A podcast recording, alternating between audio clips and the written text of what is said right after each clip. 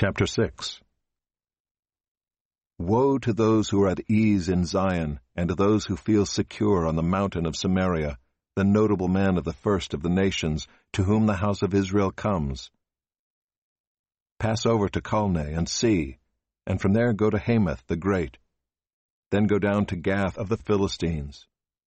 Are you better than these kingdoms, or is their territory greater than your territory?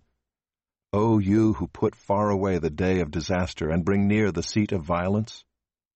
Woe to those who lie on beds of ivory and stretch themselves out on their couches and eat lambs from the flock and calves from the midst of the stall, who sing idle songs to the sound of the harp, and like David invent for themselves instruments of music, who drink wine in bowls and anoint themselves with the finest oils, but are not grieved over the ruin of Joseph.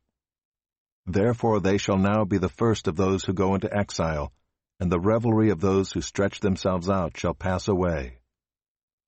The Lord God has sworn by himself, declares the Lord, the God of hosts.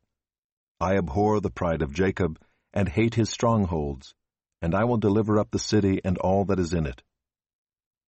And if ten men remain in one house, they shall die.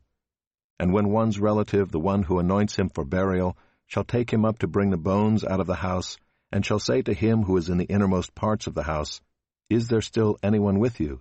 He shall say, No. And he shall say, Silence, we must not mention the name of the Lord. For behold, the Lord commands, and the great house shall be struck down into fragments, and the little house into bits. Do horses run on rocks? Does one plow there with oxen? But you have turned justice into poison, and the fruit of righteousness into wormwood, you who rejoice in Lo Debar, who say, Have we not by our own strength captured Karnaim for ourselves? For behold, I will raise up against you a nation, O house of Israel, declares the Lord, the God of hosts. And they shall oppress you from Lebo Hamath to the brook of the Arabah,